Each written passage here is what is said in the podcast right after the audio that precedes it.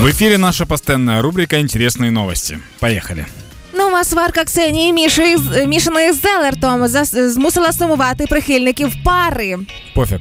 Соломія Вітвіцька показала, як відпочивала з Тарабаровою та Наталкою Карпою. Абсолютно пофиг. Вагітна дружина Віктора Павліка зізналася, чи буде співак на пологах. И пофиг. Мгм. Оля Цибульська забула про розлучення дідзя і зробила собі свято. Пофиг. Мережі показали, як за 20 років змінилася відома співачка Євгенія Власова. Пофиг. Ірина Федишин заридала після привітань чоловіка.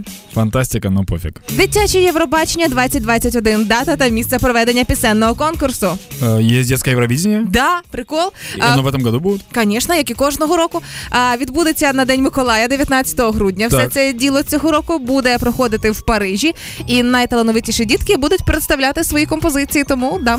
Прикол, спасибо большое. Да, причому Євробачення дитяче не зовсім за тими правилами, як звичайне.